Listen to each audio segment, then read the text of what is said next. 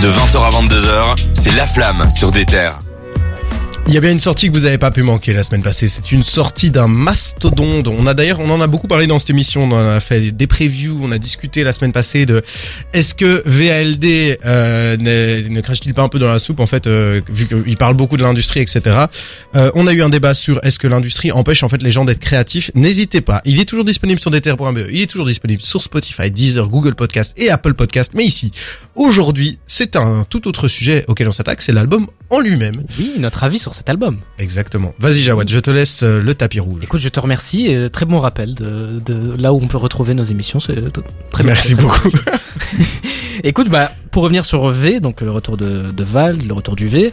Déjà, c'était le meilleur démarrage au monde Spotify la semaine où c'est sorti. C'est impressionnant. hein. euh, on peut dire que niveau marketing, c'est réussi. Euh, Mais il faut rappeler qu'il n'y a pas eu de grosse sortie non plus. Il n'y a pas eu de grosse sortie, mais ça a quand même été certifié disque d'or en trois jours. Ah, c'est vrai que c'est pas mal ça. Donc euh, il a quand même fait beaucoup beaucoup de ventes. D'ailleurs euh, aujourd'hui il a passé une journée mouvementée hein, parce qu'il a été très très remonté contre Putain, ouais. contre le- la compagnie La qui fait les, Snap. voilà la Snap, la compagnie qui fait les certifications en France, qui ne voulait pas sortir ses chiffres ou alors pas assez vite. Ouais, euh, qui, ne leur- qui ne les aura pas annoncés à temps selon Voilà.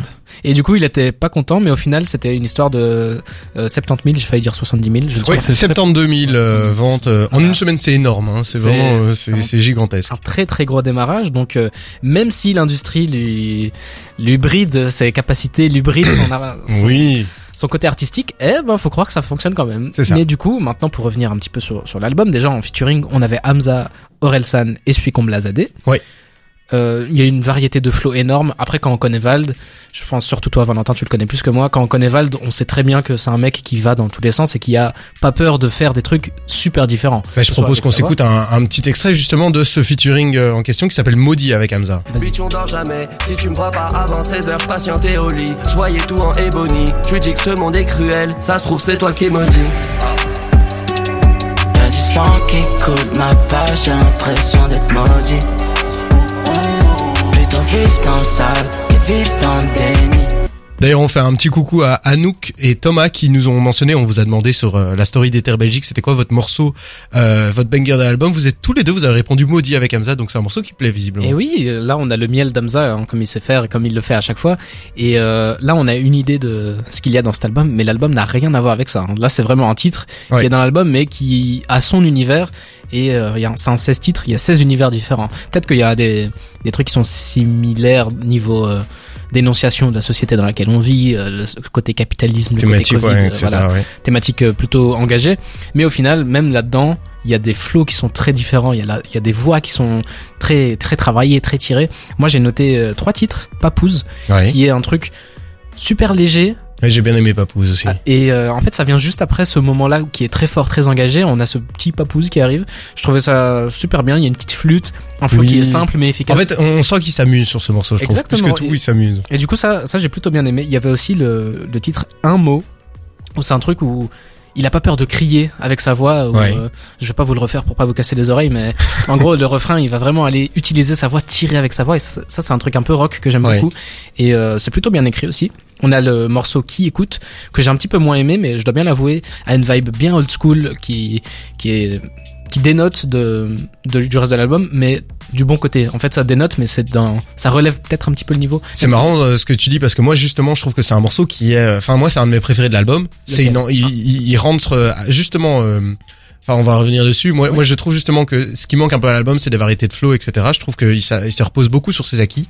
Euh, pour le coup, il y a pas mal de sons que je trouve qui se ressemblent profondément en termes de prod, en termes de flow. Mais euh, qui écoute, c'est un son qui pour moi c'est complètement détaché du truc. Il est arrivé dessus, j'avais l'impression qu'il faisait un petit footing au ralenti. Je sais pas comment expliquer, mais il est arrivé un petit pas de danse en mode euh, à la cool et moi je m'amusais trop en entendant ce morceau il y avait un côté très très fun quoi Ah ouais, d'accord. Mais moi, euh, je connais pas aussi bien Vald que toi, Ouais. et euh, j'ai l'impression que quand tu dis qu'il se recycle, il se recycle parce que tu, tu l'as déjà Oui. entendu avant et tu Bien sais sûr. de quoi il est capable. Moi, je savais pas vraiment de quoi il est ah capable. donc si tu le découvres pour toi ça a été vraiment une, euh, une Moi, bonne découverte là-dessus c'était Ok, un super. album euh, découverte, même si Vald c'est un grand artiste et évidemment les, les singles je les connais. Non, Moi, c'est ce qui bien. Ce qui m'intéressait énormément dans, enfin ce qui m'intéresse toujours énormément dans Vald, c'est quand il est triste, c'est ce côté mélancolique Ouais. qu'il a. Et là, je trouve qu'il est super fort. Malheureusement, dans cet album, il y en a pas vraiment. Mais du coup, moi, j'ai vraiment été euh, impressionné par ce côté éclectique et d'un titre.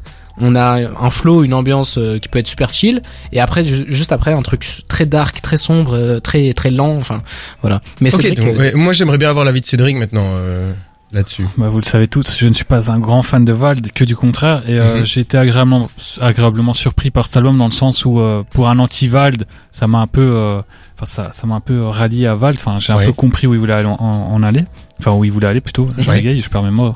Euh, mais franchement, c'est pas non plus un album exceptionnel. Je pense qu'il y a beaucoup de morceaux que j'ai jamais réécoutés. Mais il y a quelques morceaux, il y a quelques prises de risque quand même qui sont assez rares. Enfin, quand il essaye de poser sur Adril, je sais même pas si on peut parler d'une prise de risque. le, le track bonus là. Ouais. Ouais, mais- bien sûr hein, le track bonus, euh, c'est ça Ouais, je Ouais. l'ai je l'ai moins aimé celui-ci. hein. Ouais, mais je veux dire, euh, au moins il y a une prise de risque dans le sens où euh, voilà, il fait quelque chose de différent qu'il faisait pas avant, vu que la drill c'est euh, ça a apparu entre temps, on va dire. Même si tout le monde fait de la drill maintenant, donc c'est plus vraiment une prise de risque. Ouais, mais moi, il y a une prise de risque que j'ai vraiment aimé et euh, pour moi c'est même le banger de l'album, mais je sais pas si on peut vraiment appeler ça un, un banger.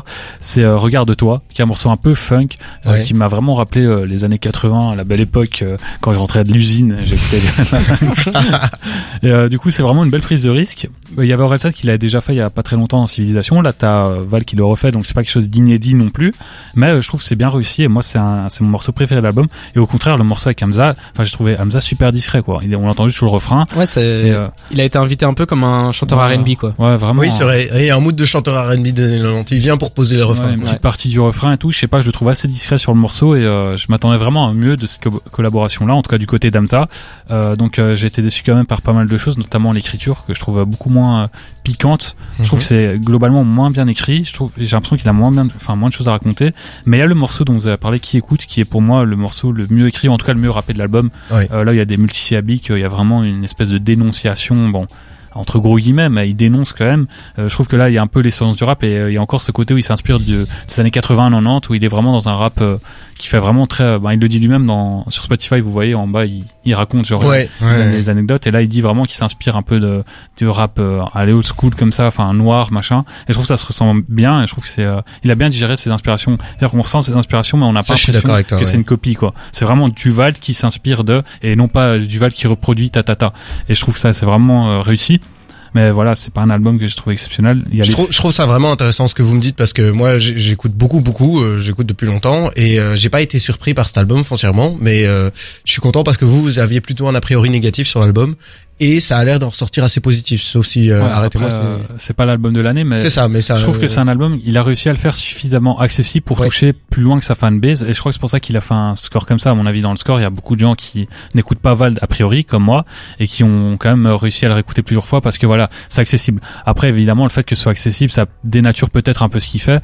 et tu le disais toi-même, euh, voilà, il y a, c'est, enfin, il perd un peu euh, de ce qui faisait son charme, et Mhm. au contraire, il a, il a l'impression de le Et justement, pour revenir là-dessus, en fait, c'est fort parce que d'un côté, il a un petit peu aseptisé ce qu'il fait d'habitude, de ce côté très très original qu'il a pour faire un truc plus lisse et Ouais. toucher un- plus de monde. Mais quand on regarde les, les avis de, des fans de Vald, j'ai l'impression que tous les fans de Vald ont kiffé. Oui. Est-ce que c'était parce qu'il y avait un manque de Vald en solo, un manque de d'albums depuis la dernière fois? La dernière fois, c'était 2019, si je dis pas de bêtises. Fin 2019, ouais. Voilà.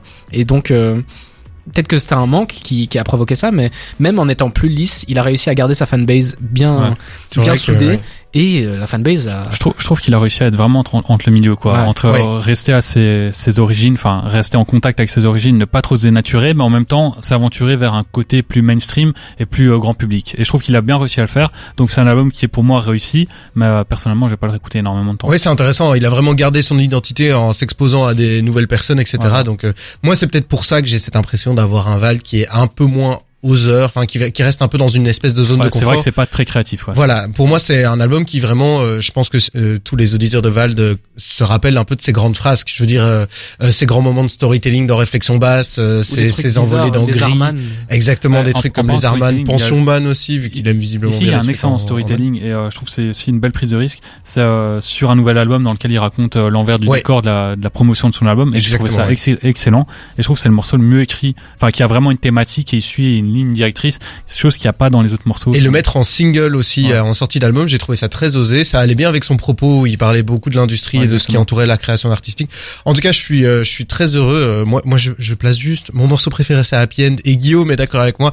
Merci Guillaume, merci beaucoup pour vos réactions sur l'insta d'Ether Belgique. Moi, je suis très très heureux que ça vous ait plu. Euh, J'avais un petit peu peur et euh, ça me fait vraiment plaisir en Il, fait. man- hein. il manque juste un petit titre où on a un Vald qui est super triste Ouais. pour bien nous casser. Mais euh, bon, peut-être qu'il est heureux dans sa vie, du coup il a pas envie de chanter ça et tant mieux pour lui. J'ai l'impression que c'est un album qui est fait aussi pour passer en soirée, hein, donc euh, on va pas euh, trop casser l'ambiance à mon avis. Eh ben euh, très très heureux que ça vous ait plu. Euh, nous on continue chaque semaine d'écouter les grosses sorties, de vous dire ce qu'on en a pensé après une semaine de recul. hein.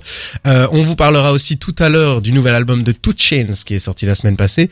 Mais ici on va se faire un petit guide de Besbar avec Cracklanders, Cracklanders, pardon. Cracklanders. Et on revient euh, juste après pour parler de retour de Pusha T. À tout de À suite. tout de suite.